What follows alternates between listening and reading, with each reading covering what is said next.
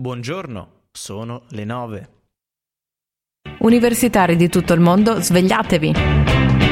Buona giornata e un caro saluto dalla redazione di Samba Radio. Oggi è mercoledì 17 ottobre. Chi vi parla è Michele Citarda. Davanti a me c'è sempre, ormai una consuetudine, Federica Mazzanti. Buongiorno Federica. Buongiorno Michele, buongiorno ai nostri ascoltatori. State ascoltando una puntata di Universitari di tutto il mondo. Svegliatevi, programma di rassegna stampa di Samba Radio che alterna le notizie principali del giorno con della buona musica per cominciare in modo informato la giornata e affrontare le noiosissime lezioni che ormai sono cominciate. Purtroppo. E di che cosa parliamo oggi, Federica?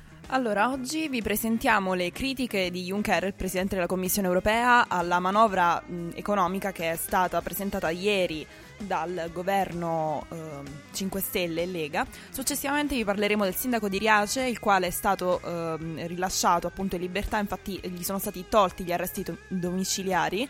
Parleremo anche di Toninelli, parleremo poi infine di um, medicina e la possibilità che eh, si, apra il, si apra il numero chiuso. Sembra un'espressione un po' strana, però così si parla di numero aperto, di abolizione del numero chiuso a medicina. E io direi di andare in musica e... Andiamo.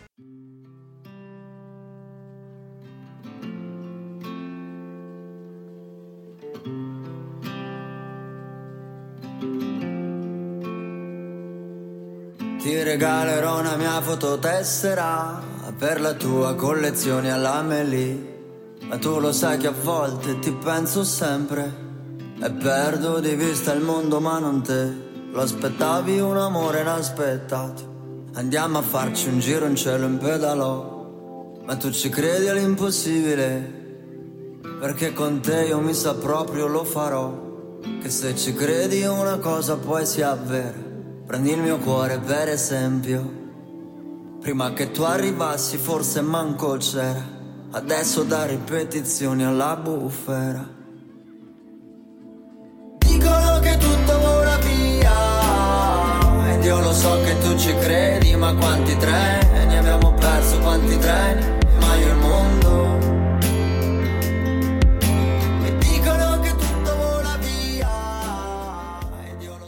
piedi il mondo, Joe Evan, artista poliedrico. Eh, andiamo a leggere la- le prime pagine, i titoli. ehm, notizia principale della giornata eh, che decide ehm, di mettere in prima pagina appunto il Corriere della Sera è quella relativa alla dichiarazione di Juncker di ieri relativa alla manovra economica italiana. Manovra, l'Europa avverte l'Italia. Approfondiamo.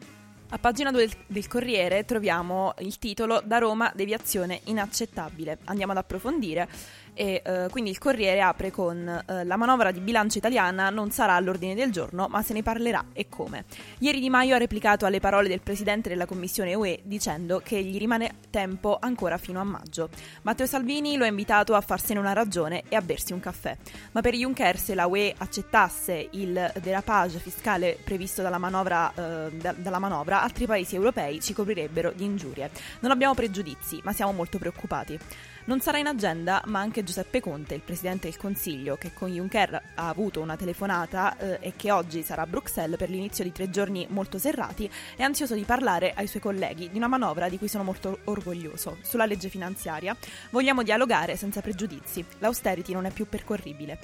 La Commissione europea risponderà alla manovra dell'Italia con una lettera in cui si chiederanno certamente sia chiarimenti sia alcune modifiche e che potrebbe aprire la strada ad una procedura di infrazione.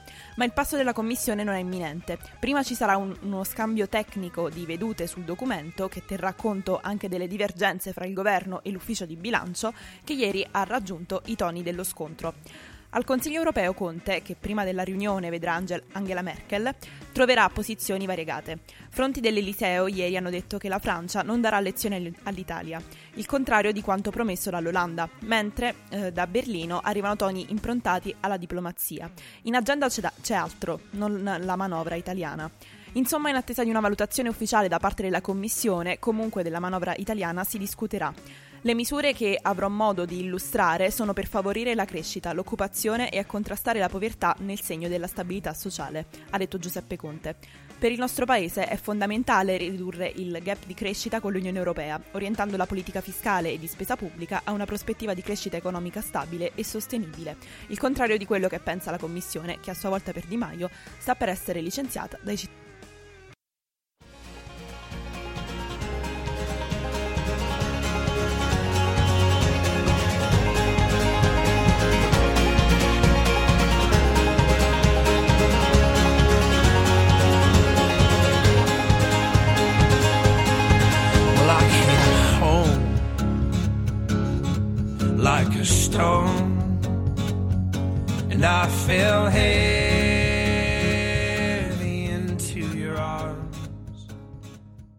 Nuovamente buongiorno da Michele Citarda e Federica Manzanti, una coppia che stamattina è informissima. Ah, davvero tanto, si sente dalle nostre voci come siamo in forma. Andiamo a pagina 16 della Repubblica per aggiornarvi di una notizia vi già, di cui vi avevamo, avevamo già parlato Qua siamo veramente troppo in forma, Federica. Ma eh? troppo, veramente troppo abbiamo raggiunto un record qui a Samba Radio oggi. La verità è che ci serve un caffè.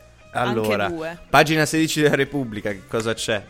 A pagina 16 della Repubblica troviamo appunto un aggiornamento di una notizia di cui vi avevamo già parlato, ossia quella sul sindaco Lucano, il sindaco di Riace, e infatti la Repubblica titola Il sindaco Lucano torna in libertà, ma non potrà rimanere a Riace. Era ai domiciliari dal 2 ottobre, il riesame impone il divieto di dimora. Andremo avanti da soli. Quindi appunto è stato imposto il divieto di, di restare a Riace al sindaco Lucano nonostante gli siano stati tolti i domiciliari. Perfetto. Allora andiamo a pagina 18 della Repubblica, come già annunciato a inizio trasmissione.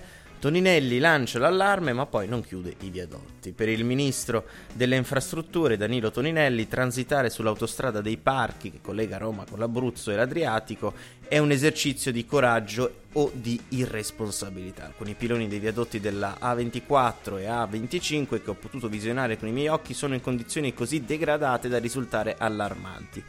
Lo ha detto ieri all'assemblea eh, annuale dell'ANCE, l'associazione dei costruttori di cui è autorevole membro Holding Toto, cui appartiene Strada dei Parchi. Eh, insomma, lo ha detto a casa del gestore, lo ha ribadito con parole inequivocabili dieci giorni dopo aver ammesso davanti alle telecamere delle Iene di non dormirci la notte per la preoccupazione. Non ci dorme ma non, chi- ma non, la chiude, misura certamente in suo potere, dice eh, Mauro Fabris, vicepresidente di strada dei parchi. C'era anche lui ieri a sgranare gli occhi all'assemblea dei costruttori. Una settimana fa, l'8 ottobre, gli aveva spedito la relazione di consulenza tecnica di un soggetto terzo, in realtà è Infra Engineering, altra società della holding Toto, eh, le cui conclusioni dicono che in condizioni normali le infrastrutture sono sicure, le pile eh, sono scure, la eh, condizione statica è sicura. Quello che ci preoccupa però è l'eventualità di un sisma significativo. L'Istituto Grandi Rischi ha detto che un altro forte sisma nell'area è un pericolo concreto. In ballo, insieme alla vita degli automobilisti in transito, c'è un'immensa partita di denaro. Alcuni anni fa il gestore aveva proposto un gigantesco piano di varianti contro il quale scesero in campo decine di associazioni e comitati perché traforava parchi e montagne di valore ambientale inestimabile, prevedeva di eliminare gran parte dei viadotti scavando gallerie molto più sicure, come ha mostrato il traforo del Gran Sasso con il sisma dell'Aquila, dice Fabris.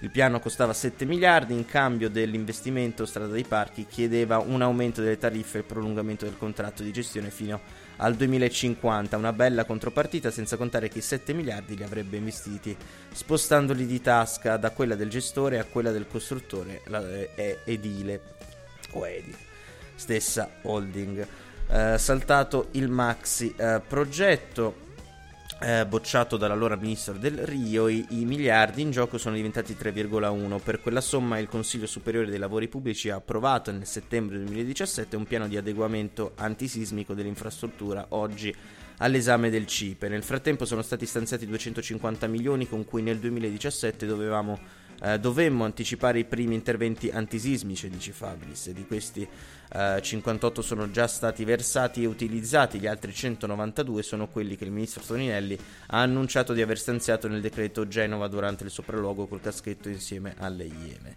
Li ha stanziati, è vero, sono nell'articolo 16 del decreto, ma mancano gli attuativi che deve eh, fare il suo ministero e fino ad oggi il MIT continua a eh, ripetere che non eh, avendo coperture finanziarie non ci autorizza a iniziare i lavori. Così i cantieri sono fermi, il gestore costruttore aspetta di costruire e si autocontrolla con infra engineering, eh, engineering dicendo che va tutto bene, sì, eh, ma bisogna fare i lavori e il ministro non ci dorme, ma non paga né chiude. E gli automobilisti, l'allarmismo ingiustificato ingenerato da parole irresponsabili e la comprensibile preoccupazione dell'utenza hanno fatto sì che negli ultimi giorni il traffico sull'autostrada sia diminuito del 7%, dice Strada dei Parchi.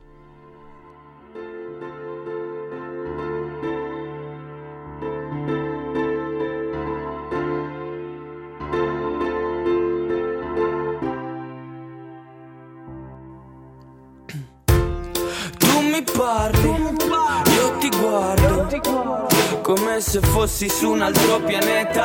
Siamo così diversi, così distanti che non so più nemmeno chi ho davanti. Uh, puoi confondere anche gli altri, sì, ma non me. Che potrei scriverti a occhi chiusi come il mio nome. Che ha un cuore così grande che puoi fare entrare tutte le persone che vuoi, come se nulla fosse. Ho il viso aperto. 8 miliardi di persone fra quintale. Eh, chi è che rischia di ritrovarsi con 8 miliardi di persone in un'aula accademica? I poveri Federica? studenti di medicina, dopo la notizia che è uscita oggi e che vi leggiamo da Repubblica, ossia eh, l'abolizione del numero chiuso a medicina che è stato proposto dal governo e quindi appunto a pagina 6 della Repubblica troviamo il titolo Medicina, il pasticcio del numero chiuso abolito, ma non subito. Annuncio a sorpresa di Palazzo Chigi, studenti, ehm, studenti tutti ammessi, poi fa dietro front, obiettivo politico di medio periodo. Non se l'aspettavano adesso e nemmeno tutto in un colpo solo, anche se in passato ne avevano parlato entrambi. Quando ieri mattina i ministri della salute e dell'istruzione Giulia Grillo e Marco Bussetti hanno visto il comunicato online della Presidenza del Consiglio sulla manovra, il punto 22 li ha fatti saltare sulla sedia. Abolizione del numero chiuso nella facol- nelle facoltà di medicina è il titolo del capitoletto. Questo è il testo che annuncia in una misura netta e immediata si abolisce il numero chiuso nelle facoltà di medicina, permettendo così a tutti di poter accedere agli studi. All'inizio non c'è stato nemmeno il tempo di capire come sia potuta uscire una cosa del genere. C'era da rispondere alle domande dei giornalisti e da seguire le dichiarazioni polemiche di associazioni, sindacati e ordini dei medici e pure dei rettori. L'idea di un eh, tale cambiamento ehm, fatto in, un, in modo improvviso e all'improvviso, senza un minimo di discussione, non piaceva a nessuno. Sarò franco con voi, non mi risulta. È stata la prima dichiarazione di Bussetti, mentre al Ministero della Salute filtrava uguale stupore per un provvedimento del quale non si sapeva nulla. Ci è voluto un po' di tempo per orga- organizzare le idee e sentire Palazzo Chigi su quel capitoletto del quale non si era parlato, almeno in questi termini, durante il Consiglio dei Ministri. Poi è partito il primo comunicato congiunto Grillo-Bussetti. Abbiamo chiesto in sede di Consiglio dei Ministri di aumentare sia gli accessi sia i contratti delle borse di studio per medicina. È un auspicio condiviso da tutte le forze di maggioranza. Si tratta chiaramente di un percorso da iniziare già quest'anno per gradi. Quindi ci vorrà tempo. Intanto si, eh, si ragiona eh, di aumentare di 10.000 posti disponibili per quasi 70.000 candidati, non di aprire a tutti. Dopo un po' interviene anche la Presidenza del Consiglio per precisare che si tratta di un obiettivo politico di medio periodo, per il quale si avvierà un confronto tecnico con i ministeri competenti e la CRUI, la conferenza dei rettori, che potrà prevedere un percorso graduale di aumento dei posti disponibili fino al superamento del numero chiuso.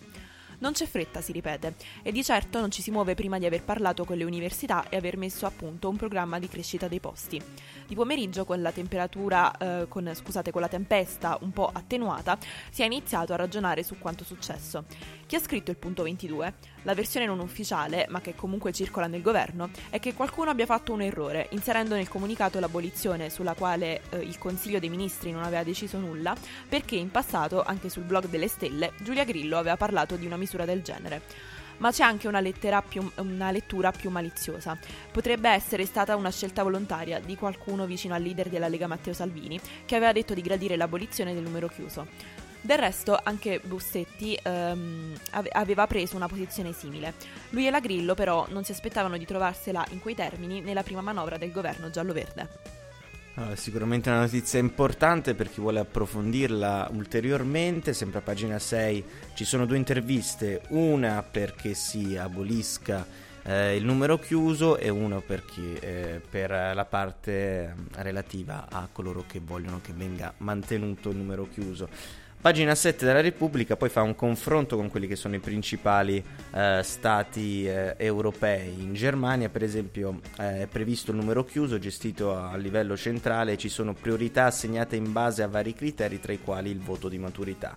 In Spagna per iscriversi a medicina bisogna superare un test composto da 116 domande di cultura generale e 23 su materie di indirizzo e in Francia invece non c'è il numero chiuso all'iscrizione ma durante il primo anno bisogna superare due test. Chi li sbaglia può ripetere l'anno solo una volta. E siamo arrivati alla fine di questa trasmissione. Noi vi auguriamo una buona giornata. Ricordandovi che la prossima rassegna stampa è venerdì, sempre alla stessa ora, alle 9. Federica. Andiamoci a prendere un caffè. Assolutamente sì. Universitari di tutto il mondo, svegliatevi.